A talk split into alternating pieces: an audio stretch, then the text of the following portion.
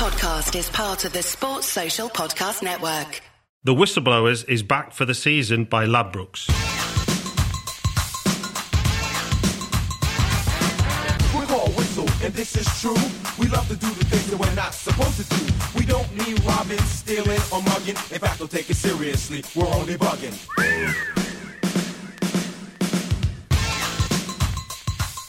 This is the Whistleblowers, and I'm Martin Gritton, your host tonight, joined by what can only be described as award-winning company uh, in the shape of uh, journalists um, and well, part-time broadcaster as well. I would say Jack Pitt-Brooke. Hi Martin, how you doing? Very good, thanks, Jack. Jack from the Independent, of course, uh, and also, um, yeah, as I said, appearing this weekend on on Sky Sunday Supplement. Yes, on Sunday morning. Lovely stuff, lovely. So, who were you on with this week? I was on with Neil Ashton, Matt Law, and Ollie Holt.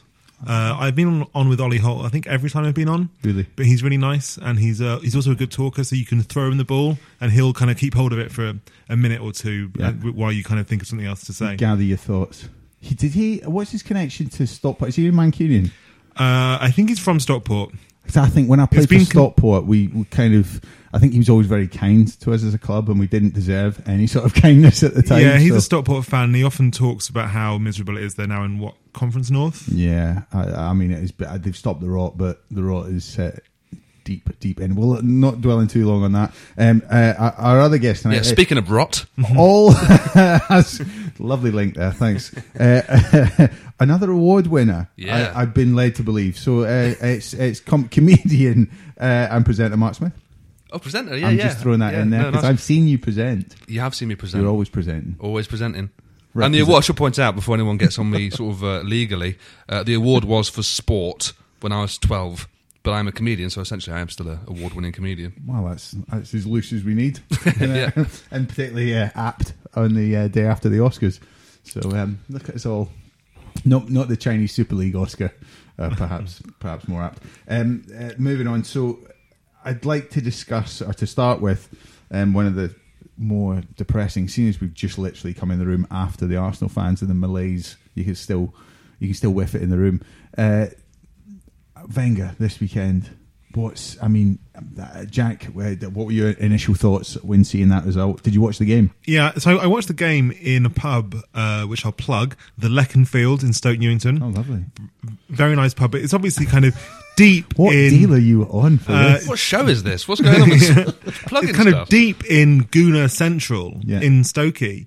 And normally, like when you watch a pub in that part of the world, it's full of incredibly obnoxious Arsenal fans Yeah. who sing along, even though it's the pub. Yeah. Um, and there was no sense of like there were lots of people there who nominally support Arsenal, but there was no sense of like buzz or excitement, or even even like when Arsenal had the ball, or there was nothing. Like there was so like the feel the feeling of the Arsenal fans, and this is reflected by it was exactly the same when I was at the Carabao Cup final or when I was at Arsenal nil City three at the Emirates last week.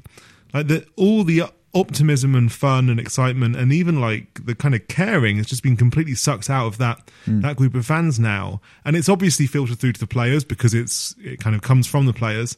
And it was kind of inevitable what was going to happen. Like there was no sense that Arsenal were really in the game, and you just knew that even though Arsenal would have the ball at the start, like eventually something would go wrong, and it did, and it was no surprise they went two 0 down. that air of inevitability is something that's familiar to probably well uh, as all as football fans supporting our team. Um, but the Arsenal one, it, even from the outside, you just watch it and you're just like something is going to happen. Yeah, I being mean, a Derby, being a Derby fan, like you, Well, let's not get into this, but the the Arsenal thing of of the fans seemed defeated before it started, and certainly the players do. But at least when normally you have a team who are doing terribly, and let's say again Derby County, you know, twelve years ago when we went down with the lowest points total, with ten games left, we're doing conga lines around the stadium. There's something triumphant about that. But with with Arsenal, it just seems like a, a constant grind, and no one was surprised by the result. That's the interesting thing.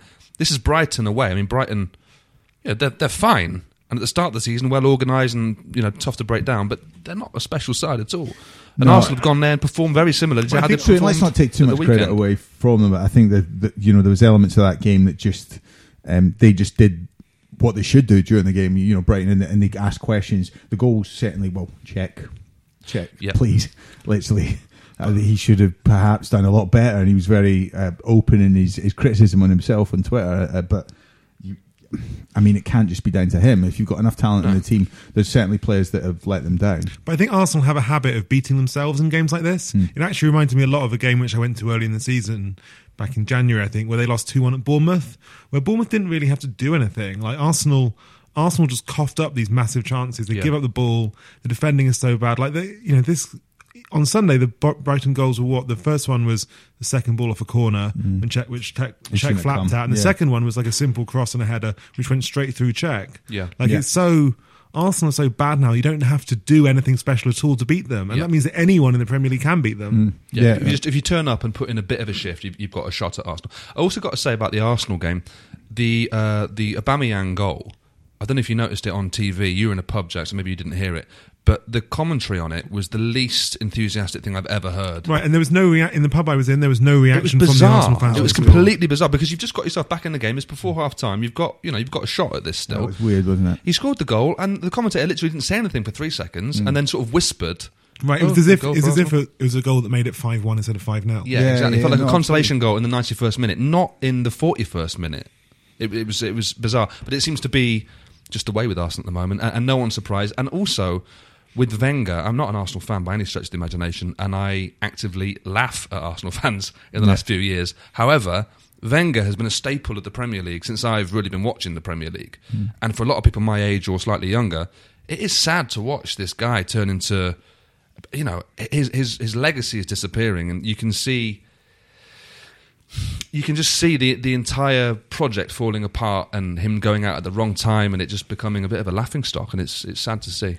Yeah, I, I I tend to agree with with all everything you said there. I think the the one thing about Wenger is uh, the one thing about the Premier League is, is is the ruthless nature in which people are dispatched, and the fact that I think someone compared. Uh, They've gone from Ferguson to Moyes without losing their manager. You Yeah, know, it's will, that yeah. kind of, it's that thing where it's just kind of you, you see it very apparently in front of you. But the, the players that um, the players that the, the funny thing is the opportunity. What I don't understand is the opportunity that say uh, Wilshere's been uh, lauded as someone that's kind of got this drive and got the passion and got the interest of the club at heart, and he's not putting any performances that have, have been worthy of that. It was, it was a great cog in a very well-oiled machine when they, they had some great players around them. Same with Otso. Otso I mean, just the kind of uh, his general attitude is someone that well, people always poke fun at, but just his effectiveness in the game, uh, uh, let alone anything else. I mean, you compare him to a player of his equivalent like David Silva, you know, Yeah, and, yeah. and Silva. I've seen. I've seen City, you know, get get cut apart by teams in Europe before, and he still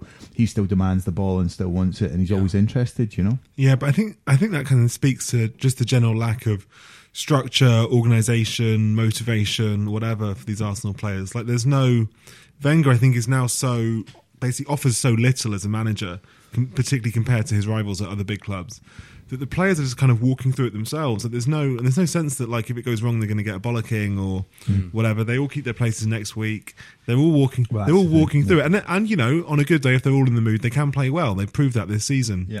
but there's no um p- particularly when things go against them they don't really know how to get themselves out of it There seems to be no steel in that team. It's something we've talked about for years with Arsenal. There's no steel. There's no real hard man in there that can grab the game with a scruff of the neck and be like, "We're not going down like this." Yeah. And we thought, well, they thought that Xhaka might be mm. that guy, and he's not that Yeah. guy. It turns he's out. He's the worst defence midfielder i've ever seen Yeah, I think you're right. I think you're right. But you want someone. They thought they were getting a Vieira or a Keane, and they haven't got that at all.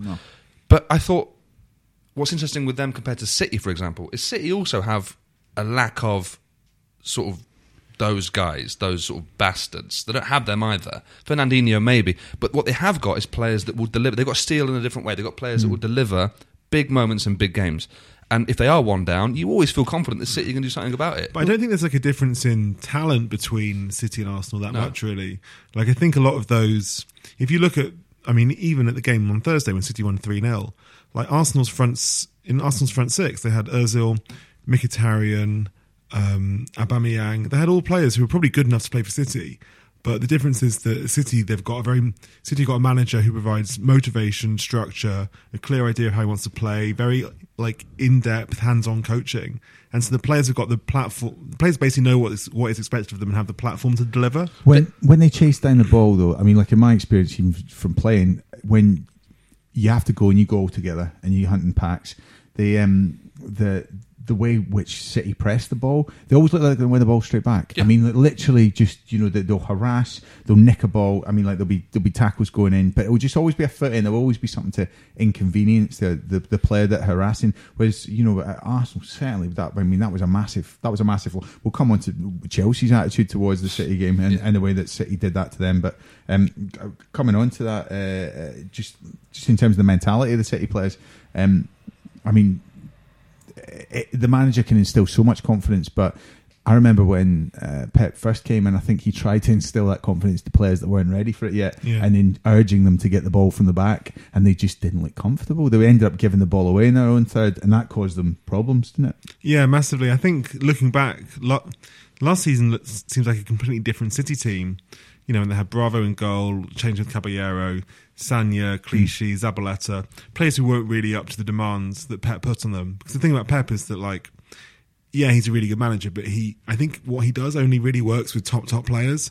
And last year he didn't, ha- sorry, Yeah. he didn't have the players, and it meant that you had this kind of weird situation where, for the, kind of the first time in Guardiola's career, what he was asking players to do, they weren't capable of doing. Yeah. Well, he, and, he- and he's had the luxury to, you know, and it's not that he's had it easy, but he's certainly had the luxury of um, resources and players at his disposal. Yeah, but he's also got the, the ability to identify players that do have that, you know, mental strength to do things in big games. Yeah. And, and it is that thing of, yeah, of course, tactically you're hunting impacts, but you've still got to be willing to put yourself on the line. And, and someone as diminutive as David Silva is happy to do it for Pep, but it's not happening in the same way at Arsenal. And Jack's right, the, the, the, term, the, the gulf in class between uh, attacking players between Arsenal and City isn't, isn't that great.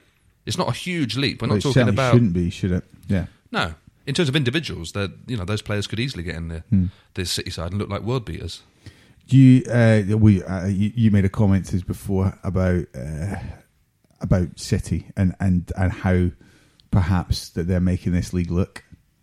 No, I heard a comment. I read. what a I mean, I'm not. I'm not saying Yeah. that. I'm not quoting you verbatim. I just. Are we saying who the comment was? from- you, you're from- from? welcome to say it because I'm I, as a Scotsman. Uh, there's relevance on that side for me as well. So um, James Ducker, who's a uh, journalist for the Telegraph, Northern correspondent, tweeted today that he said that uh, that Pep is turning the Premier League into the Scottish Premiership, and I think that's ridiculous. Right? you can't. You cannot. You cannot compare the two. It's not. It's not possible to do. Man City have had a wonderful six months. They've been super. The football they've played have been out of this world. Yep. And you could say it's the best football we've seen They're nearly as good as Celtic. You could, Right. you could almost say But that. Celtic have won the league what the last seven years in a row. Uh, five, six, like Whatever it, well, whatever it is. I mean, Juve have won it all these times in a row. Bayern Munich six times in a row. We're not there yet. If in five years' time, City have won four, five, whatever it is, then we can say it. But off the back of six months, you, you can't say that yet. What's interesting about that is that City have already got more points than United did in 1999, Yeah. and they're heading for. I think it, I'd be really surprised if they didn't break Chelsea's record, which is 95 points, hmm. and they could even get to 100. Hmm. Yeah. So I don't know. I think that probably tell. I think that probably says something about how basically the imbalance of resources between City and the other Premier League teams. Whereas Yeah. even back in '99, as good as Man United were, they weren't like they didn't have 10 times as much resources as the other 19 in the And they same had way a- that City do now. And as a result, they had a more competitive league. Right, yeah, So of they had a, a really That- good that Arsenal side breathing down Yeah. there. Yeah. yeah. that affects points and there's a there's a lot of psychology that goes in i mean it goes both ways the psychology that um, having a more competitive teams makes you a better side but also the psychology that being that far ahead as city are they should Yeah. automatically take their foot off the pedal But the last three seasons, we've seen teams win comfortably. Chelsea last season was seven points. I mean, Leicester, Leicester won by ten points. Yeah. So th- this idea that all of a sudden it's become a one-team sort of uh, circus, really, I don't think that's accurate at all. No. That's true, but it's, it's it's interesting to think why is it that we don't have these proper title races anymore? Yeah. Like I wonder whether there's something about modern teams where, you know, when they get to the second half of the season, if they think they can't win the Prem, do they focus on the Champions League instead, or do they kind of give up the fight? I definitely think that's happening. I, I think they get to the end of January, start of February, and they're not winning the league. Well, let's just secure top four and maybe do something in a tournament as well. But how quickly do teams? This is the other thing, though. Is from a psychology side of things, how quickly do the teams deteriorate once the pressure's on them? You know, like a Brendan Rodgers Liverpool team. As soon as you got a whiff of the title and you just need to shut down and and see results out, or you know that's something that Conte's team was brilliant at doing last year. And that was interesting enough. That was the last time we had a good title race. And that was Yeah. four years ago. Yeah. It's amazing how quickly you can watch teams deteriorate. I mean, even as back as the the Ferguson, you know, the the Keegan, I'd love it. The, the, those things, the teams when you had like Villas and Mm. Sheffield Wednesdays, and teams that were just fantastic for the majority of the season, but when it came to Bit the, of pressure. Well, yeah, Norwich 93. yeah. Yeah, oh, well, that's it. That is great is going way example. back. Yeah. So, I, I, and that kind of mentality is something that is, uh, you know, is long in the making, but it's also something that's, um, you know, uh, richly sought after. Because I, I, you know, I don't know if the modern the modern teams display that as much. Uh, as you say, once the teams are a, a canter out in the lead, then then they can all they can push it on a lot easier. I think arguably this City team and maybe Chelsea last year are the first teams I think have had that. They're the first teams that have really had that in the same way as the sort of Ferguson teams. Yeah. Since Ferguson quit, I think the general standard at the top of the league is, Yeah. has dropped a bit, Yeah. maybe for that reason. I also think it's worth pointing out that this is only the second season Pep's been in England, and it can take teams and players and managers a few times to work out systems, how they're, how they're playing against other systems, right? So we've seen that with uh, Conte this year. People have worked out his formation, they've worked out how to play against Chelsea a bit more, and you might, only might, but you might work out Pep in the next year or two. So in five years, if he's won five, then we can talk about them being dominant. But at the minute, I think Yeah. they've been dominant this season, but only only for No. you know, the one season. It's an excellent point. Well, uh, just to say, we're backed by Ladbrokes uh, this year, and for exclusive specials, go to bet.thewhistleblowers.net. Uh, that's bet.thewhistleblowers.net, and you can probably get that through our social media accounts as well. Jack, turn on to uh, Spurs. Were you at the uh, you were at the game? Yeah, it was there on Saturday Yeah. at Wembley. What did you make of that? Because that seemed that uh, that- they're another team going about their business. I mean, Liverpool have crept up there and into second place over the weekend. Certainly uh, flirted with that. And how how are Spurs looking at the minute? And and do you do you feel that there's been a bit of a resurgence in 2018 uh, in their performances? Yeah, massively. Like it's it's been a bit like the last few years that they've just turned it up after Christmas, and they've turned themselves into one of the best teams in the country again.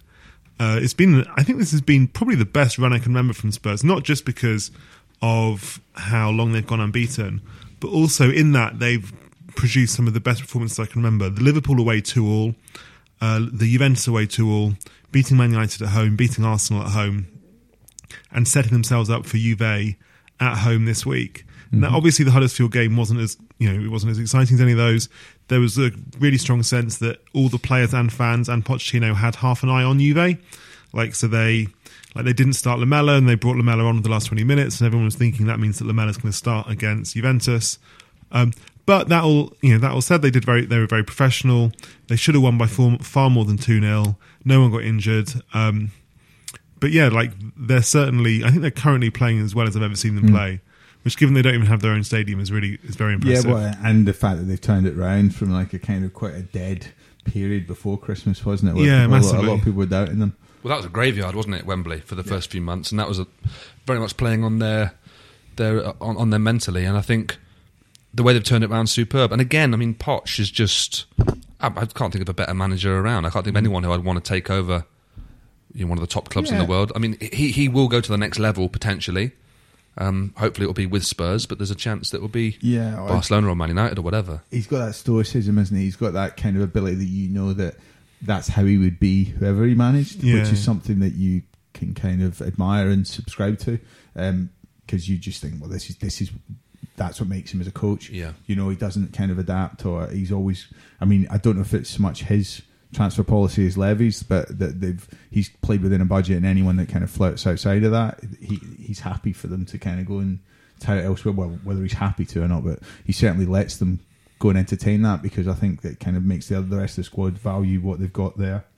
Yeah, it's a massive, it's a balancing act, really, trying to keep keep the players happy and focused, given that um, like the challenge of their wage structure. And people thought at the start of the season, oh, well, they've lost Carl Walker to City. That's going to kind of kill the dressing room a bit because all the players are going to be thinking, I wish I was off. yeah. Uh, I wish I was earning as much as Kyle does, three times as much as we all do. But even then, they, like they've managed to kind of survive that. And the one player who wanted to leave, Danny Rose, has kind of been you know, I mean, he might say he's been victimised, but he's certainly been put to one side and barely playing this year.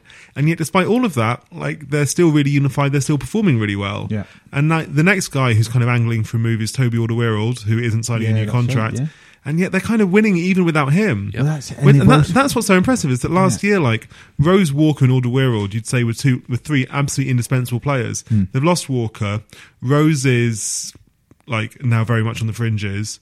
And Toby's been out for a few months and is now, you know, let's wait and see how much he plays in the rest of the season. Davison And yet, the, and yet Yeah. the results keep on coming, isn't and that's what's so impressive. To, yeah, testament to Pochettino that he has such a solid, understandable unit of of a system that people can just slot in wherever they are, and they might not be as good in terms of your, your FIFA stats or Yeah, whatever. yeah, yeah, but them slotting in, they, they know what they're doing, they know what their roles are, they know what their job is, and they get on with it. And, and you're absolutely right. I mean, yeah, Toby's been out; he's not really been missed. And Danny Rose, who was so important the last two or three seasons, has Ben Davies has been superb, and just but because the system allows him to be superb, I think. That's the thing, uh, the best manager I ever played on. Um, perhaps not one that was a, uh favourite of mine, or I was a favourite of his, but Paul Sturrock, uh, and that was the thing. We'd have two players for every position, and you knew your job. Yeah. And if you didn't do your job, if you didn't do it on the training ground, he would expect the reserves to beat the first team on a Thursday just out of bloody mindedness because Yeah. he would want that competition. And if it didn't happen, he'd boot the reserves up the arse, even though they weren't in the side, and then you would end up like I I think it was four of us playing up front, and then just you knew where you were supposed to be at every single position on the pitch, and you knew your job in terms of looking after the ball, playing, in, and with the talent of the players. That's why that's why I love it when I see Kane.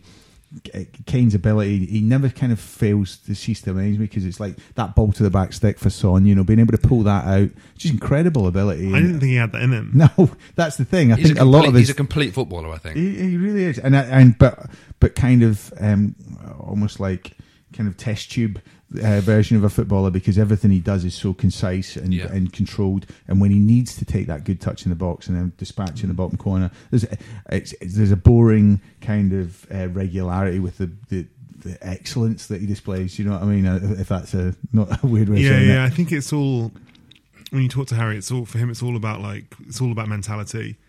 Um, it's all like his hero is Tom Brady because he's someone who's Yeah. kind of proved he proved all the doubters wrong and everything because people said he wasn't going to make it. And with Harry, it's all about like relentless training ground work, accepting his limitation, his, his wit, like both accepting his limitations but also being incredibly ambitious about how good he can be through just so much hard work on the training ground, perfecting his finishing technique and everything. Yeah. He's an amazing testament to what you can achieve. Well, they said, and, and, and, and Spurs will be lucky to keep hold of him for much longer. But I'm sure at the minute he seems to be uh, playing his best football. So, and that for a player is, is kind of testament and and perhaps the most important thing.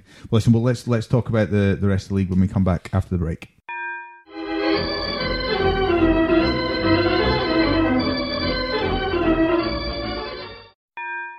The Whistleblowers is back for the season by Ladbrokes.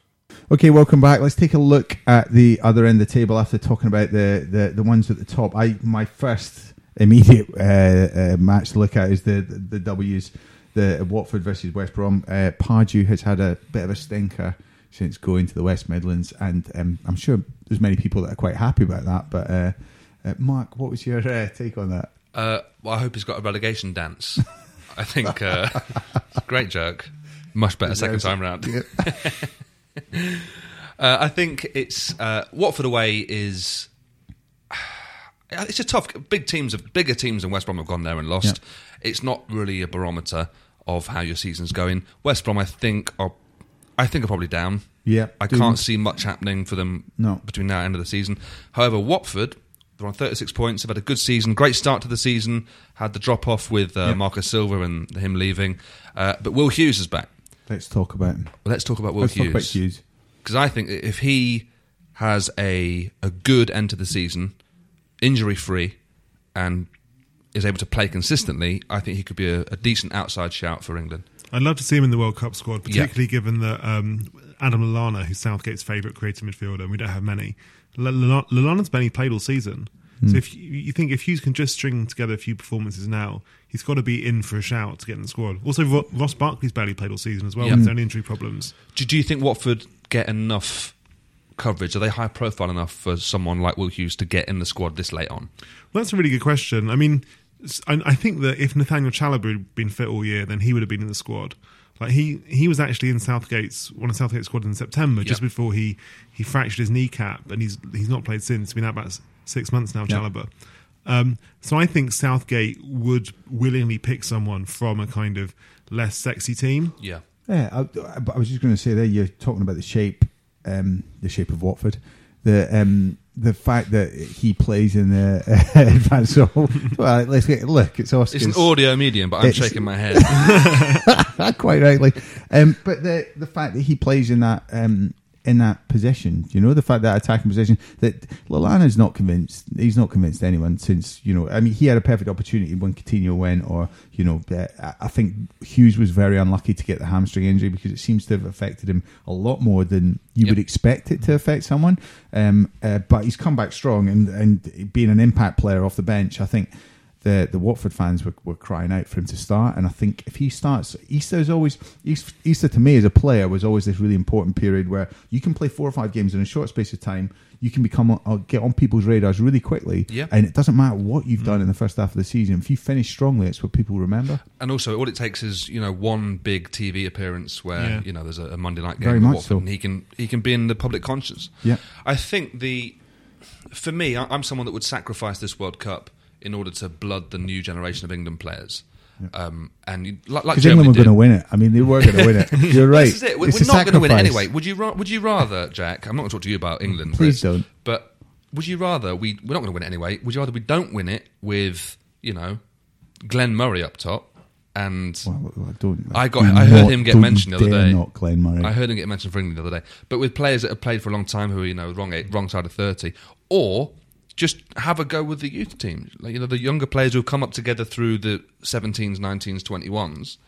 I, I I would take, for example, if Loftus Cheek is fit, I'd take him. I'd take Winks. I'd take Hughes.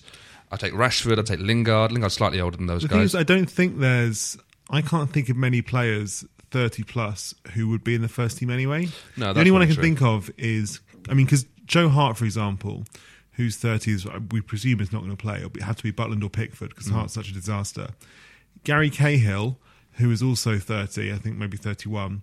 He's not going to be in the first team anymore, I think, because Conte. He's not going to game. Conte's dropped him the last few but weeks. who do you start for it? This is a different Well, conversation. that, No, no, but let's that's, for it. So I, I mean, look, he wants to play. He wants to play a back three with Eric Dier at the middle of the back three. Yeah. Then he'll have John Stones next to him, and then we have one other centre back slot, and the options are not good. I think they are basically Phil Jones, Chris Smalling, who Southgate said is basically unpickable, uh, Harry Maguire, who I think is quite good, Yep. Michael Keane, who's been an ab- had an Mm. absolute disaster this season, and I can't um, Jamal Lascelles. And I can't could be a really great think of anyone else. Be a great late shout, even though he's an ex-Forest player. But I mean, Stones, you can only play him in the three, so yeah, that makes sense. I would personally play. But Stones is now fourth choice at City.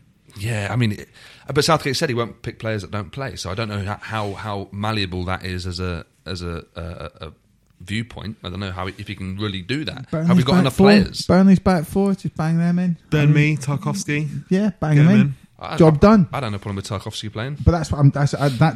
But that would fit in, Mark. That would definitely fit in with uh, your thinking. Where you're saying, well, "Why don't you blood the new But ones?" the- those guys are horrendous to break down. As, The uh, problem with those guys, teams. though, is that like I wonder whether playing for Burnley because they're so well organised and so compact, you then take them out of playing for Burnley, Oh, and I- life is really hard. I think, Oh, that's, I I think that's what happened to Michael Keane, who's used to all this protection and now just looks completely lost. Oh, I agree with that. I think, but there's there's an element where you take some of those players out and then they flourish. You know, they flourish Yeah. with having better players around them because the, the just for the being unfashionable doesn't mean that those guys couldn't then go to you know. Jonathan Woodgate played for Real Madrid. Do you remember that? I remember his first game.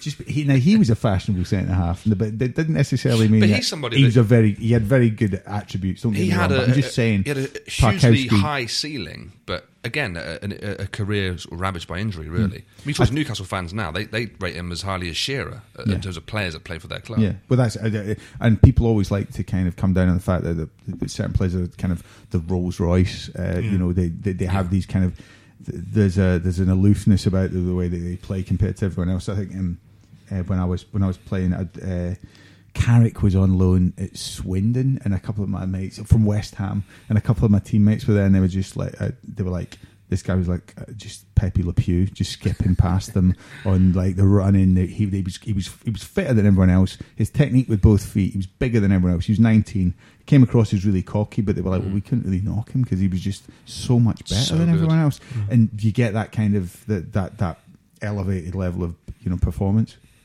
Well, sorry, I thought I was going to cut Chris, but my, my point being that unless you give players the opportunity for that, I think there there is a there's a doggedness that you almost respect from centre halves, and you would want, you know, whether that year that Blackburn won the title, and you know, Colin Hendry and David May all of a sudden became these kind of uh, impenetrable force, you Yeah. know, and I, and I think you can be, you can certainly reputation counts for a lot at centre half. So what you're saying is try and get Wes Morgan to leave Jamaica and come to England. is Yeah, that what you're that's uh, absolutely, mate. Absolutely, or get a Grant Hanley of your own. Yeah. you know.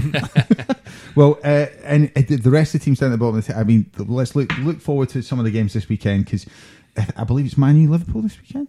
Yeah, Uh, apparently. Saturday, um. That's that's that's one of the big the the, the big kickers uh, for both of them because you're looking at a team where we didn't really touch on Liverpool, but Liverpool's the, the way that they kind of the pedestrian nature which which they d- dispatch teams at home now.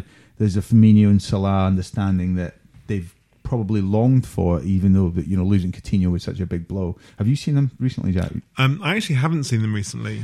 because I've been to I've probably been to more games than you just Yeah. through just through uh, uh, through working for various other things. But um, but the performances at um, th- there's this there's a great atmosphere at uh, Yeah. Anfield at the minute, and there's this the inevitability of them breaking teams down. Teams always look susceptible at the back, and uh, admittedly, you know you, you're always going to expect that after the result of the weekend. But uh, Mark, have you seen have you seen Liverpool this season? Not live. You've not seen in- United, haven't you? You've been you've attended Yeah, I've seen United. So I was going to say, yeah.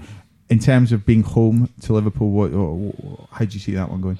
Well, I mean, I can't see anything other than Mourinho being pragmatic and you know just trying to contain, even at hu- home, even against Liverpool. I can see that. It's a huge test for Mourinho, I think, because his tactics when City went there in what November, December, and City Yeah. won two one, and Mourinho just part of the bus. They went down so badly with United fans, and I think United fans are even more sensitive about how he's going to set up against Liverpool at home than they would be against City at home. Yeah.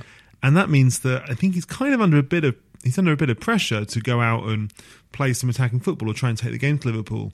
But I think he'll he will know very very clearly that if they do that, Liverpool can kill them on the break. Um, so I think that Mourinho's kind of it'll be interesting to see which way he goes. But th- this is the thing: Liverpool's Liverpool are stronger on the break. It, unless you put Liverpool under pressure at the back, what's the point in sitting up and soaking up pressure against them?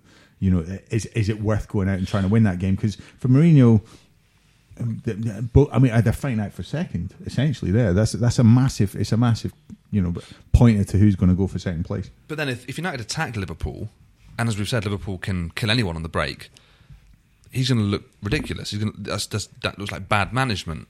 And we've seen this this uh, season that Liverpool still struggle against a low block. You know, Swansea away, and there's a few other examples. So maybe it is. It's not the most exciting. Maybe it is the best thing to do. It is to sit a bit deeper and try and hit, play like you're playing away, essentially. Who's your, who do, who's his sitting place? Because obviously he's got Matic in there, but I mean, in terms of his, his midfield, I mean, like tonight, we're, we're obviously yeah, there's no point in commenting too much on the result, but the lineup, McTominay starts as Matic and Pogba. Pogba. Yeah, so Yeah. Yes, that it's as a those three. midfield three could be quite exciting for United if you know, and, uh, in terms of going forward. Yeah, I think it's been kind of designed to give Pogba the right platform. You know, having two more defensive players alongside him, Yeah. who can do who can kind of free him up so he doesn't have to defend. Um, but I mean, still with United, you know, we're coming towards the end of Mourinho's second season. There, I don't think he's got any idea what his best team is. No. No. he doesn't really know. He hasn't. He hasn't certainly hasn't got the best out of Pogba. Has he got the best out of Lukaku? Probably not. No. Martial, no. Rashford, no. Mata, Lingard, no. yes, I'll give him that one. Lingard, yeah, yeah. That's Who's about the it. least talented of those players? Yeah, Do but that's about it. I think. Do you think those players? it- There's a duty on them to kind of convince them because Martial, Martial, uh, by all accounts, but if you turn up and watch him every week, actually being there, you see the quality of him, and you see him being a player that should have forced Yeah. his way into kind of being one of the best. But he's got a track record with this, hasn't he, Mourinho, with wide players? And I think that Lingard excelled because he plays. He might start right or left, but he drifts. Whereas Martial will will hug the touchline, and he's one of those proper wide players that Mourinho has had a. He's got history with with the ball. Yeah, I mean, I don't know. I'm not. He's obviously not as regimented as um, Van Gaal was, but it feels like their forwards haven't got there's no there's n- there's nothing in place. of that. From what you hear, they don't train as a unit together as, as their forwards. It feels like they're just told to get on with it, Hmm. and I don't know if that is helpful to a young a young developing winger. I think he's also got an issue with young players. Like a lot, like, yes, Lingard's young, but he does um, kind of slightly 25. yeah, true. Uh, whereas you know, uh, Martial and Rashford, who are two of the most talented young players around, and Pogba, of course, he's kind of done nothing with really in a way. Yeah. And I think he kind of, I wonder whether he struggles to get through to some of those guys. If you think if he's, they want a more kind of arm around the shoulder manager, whereas Yeah. is a bit more old school, and he want he kind of thinks it through bollocking, so he can kind Yeah. of get the best out and of them. digging them out in public as well. He wasn't no always like this, was he? He used to be the arm around the player manager. No, he, he. I think even at Chelsea, like first time around, he used to dig players out in public. Yeah. he Did did he? it a lot to, to Joe Cole. I remember with some success. It's a classless kind of way of managing, isn't it? But it, it, the the way that just exposing your players to criticism after when it's very easy to do so. Um, I- I'd, I'd like to flip it and talk about a manager that I think uh, is on the opposite end of the spectrum, uh, Carlos Carvalhal, who is phenomenal. I mean, I love the guy at uh, Sheffield, and I loved his post match after Swansea when he's talking about rock and roll, and he's going Yeah. because we just imposed our rock and roll on to you know West Ham. When West Ham were dire, but fair play to Swansea and the way that he's turned that around because that was that was a dead Aren't man they like twelfth now? yeah, But They- that's, level that's with Arsenal. indicative of yeah, literally. That, that, that was the first team that I looked at. Like what about six points, seven points behind Arsenal? It's ridiculous the way that that's panned out. But how he's transformed that team. That's a perfect example of someone. You talk about the difference between Arsenal and City not being much about performance or, or ability, but Swansea have certainly shown that they're more than capable of uh, competing. Yeah, yeah, I think it's like the best example of a new manager bounce I can remember for years. And what's even more impressive about it is it's not like it's not one of the kind of traditional firefighters like a Big Sam or Roy or Moyes or whoever or Pulis. Um, it's a guy who, frankly, lo- lots of people were surprised when he took over, and a lot of people were thinking, well, presumably they've just got him in because of his championship experience for next season because they know they're going to go down. yeah, yeah. Um, that was and it actually- seemed quite painfully uh, true, didn't it? Speaking to a Swansea player about it, and he was saying to me that like Carvalhal probably isn't as good a coach as Paul Clement, but what he's done for the kind of belief and confidence there, which was completely dead and had been for a long time, has really made all the difference. That's fascinating. So the, from the dressing room, the dressing room were happy to sit because I, I find that really interesting, and and you can imagine him uh, instilling you with that confidence as a manager because he seems to have this kind of he's robust enough to take a uh, take a beating. Do you know what I mean? The guy's like, yeah, I'll, I'll go down, but I'll go down fighting, Yeah. and that's a that's something yeah respect as a player uh, and as a you know as a fan. Yeah. Well, I thought when Clement left, I thought this is at most a sideways step to Carvalhal.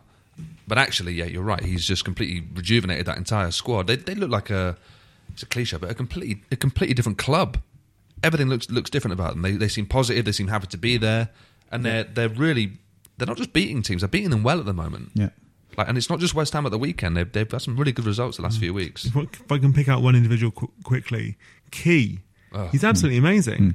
Um, he was. He, I remember thinking how good he was back. You know, I don't know, like four years ago, back in the good old days of Laudrup and then Monk. And then for whatever reason, he's kind of I don't know if he got injured, but he's faded away a bit. But just through watching the last few Swansea games on telly and highlights, he looks incredible again. Like he's so he's mobile, he's big, he's strong, he scores goals. He's kind of he looks like he's got everything. Yeah, no, it's great, and and getting to see players like that that have a little bit of redemption, you know, Yeah. particularly at a club where, because that that's the beauty of the the league when it's set up like that, that you want to see these teams come through, and it, put, uh, it makes you put faith back in good management and uh, a good atmosphere. Listen, guys, uh, uh, just on a last note, what what what you've been up to recently, Mark? Have you uh, what, what have you got in the offing? No, that wasn't having a go. That was just me asking a nice question as a friend and as, Um, a, as a I've been gigging all over the place, mate. Lots of gigging, but also um, I'm doing a thing with Man United, um, the uh, Everything But Football football show, which you can get on Facebook through Chevrolet FC. Yes. Let's check that out. Uh, the most recent one has got um, interviewing Paul Pogba and Romelu Lukaku and uh, others. You've got a lovely rapport with those guys. They seem They're to good guys, they've, man. They've they accepted realise you as one they of own. I'm yeah, that's it. the real deal. What's always interesting is so I was sat with Lukaku and Pogba, who are just such sort of phenomenal athletes. Yes. and I've sat there and I'm like, technically we're the same. We're humans, Same age. but they're just way better humans. Ten years younger than me, so it's just Be embarrassing. bad in yourself. I mean, the, the speed at which your brain wears round, I, was- you know, it would it would terrify them. I think Yeah, but you can hear my brain moving. It's not you, the same. you It's really can. Cogs. I can sort of see it moving, Yeah. bulging in your forehead. Uh, Jack, well, uh, uh, it's the luxury of a, a week off for you. I hear. Yeah, no work for me. That's so unheard of uh, for a probably football be going to uh, Billericay Town Dulwich Hamlet in the Bostik Premier Division tomorrow if it's on. The- to to that- see my beloved Dulwich Hamlet against uh, the slightly less beloved Billericay Town. That's it, and uh, that's well. Uh, how did they get on earlier on? Did Billericay win that one? Glenn Tamplin's uh, Uh, no, army. they lost to Worthing on Saturday, I think. That's right. I saw They're, that. they're in a bit of a dip, Billericay. I think they've lost like maybe f- the last four of their last five in the league. Yeah. They've got tons of games in hand because of their FA Trophy run earlier in the season, uh, and so they don't need to do that well to win the division. But equally, the wheels are all coming off. Tamplin resigned, then kind of unresigned, sacked himself, unsacked himself. Hoist by their own petard. Oh. Yeah, um, and you know, there's kind of police investigations and all the rest Well, of it. let's let's let's leave Yeah. that to sub Well, I- judice. I love It's fine. though You can Google it. Yeah, your, your, your week all- off, which is so rare. You're Gonna, go go, going to non-league football. Busman's holiday. He's just he's Yeah. just a proper fan. I'm He's just a a, proper fan. I'm just addicted to going to football. Yeah, that's, that's a good one. Well, uh, Good Jack addiction to have. Pitt-Brooke, uh, Mark Smith, thank you very much for your company tonight. It's been Griggs. mostly enjoyable, and I uh, hope to see you both again soon on the Whistleblowers. Thanks. This is a Playback Media production. To listen to all our football podcasts, visit playbackmedia.co.uk. The Whistleblowers is back for the season by Ladbrokes. If you're a large organisation involved in managing, purchasing, or making decisions on software licenses, you need Livingstone. Livingstone provides the technology and a large team of experts to help you understand what software is installed on your network, who is using it, and whether you purchase the right number of software licenses to legally use it. This information can help you make smart business decisions when it comes to renegotiating software licensing agreements with large software publishers like Microsoft, Oracle, IBM, and others, and when budgeting for software spend. To reduce the cost and risk of managing your software licenses, speak to Livingstone today about our managed services. Over 50 multinationals across the world trust Livingstone to manage their software licenses. Visit livingstone-tech.com for more information. What's your thoughts on Fulham? Chances are you don't think about them too much, but nice away day by the river, used to have a Michael Jackson statue, and once did quite well under Roy Hodgson. But that's probably about it, because chances are you're not a Fulham fan. However, if you do know someone that supports Fulham, maybe a mate or a colleague at work, please tell them about the Fulhamish podcast that I host every week looking at each Fulham game as it comes and goes, with a nice bit of quirkiness and humour along the way too. You can find Fulhamish at fulhamish.co.uk, and we're also available on all podcast platforms, including iTunes, Acast, and playbackmedia.co.uk. That's Fulhamish, your weekly independent Fulham FC podcast. Sports Social Podcast Network.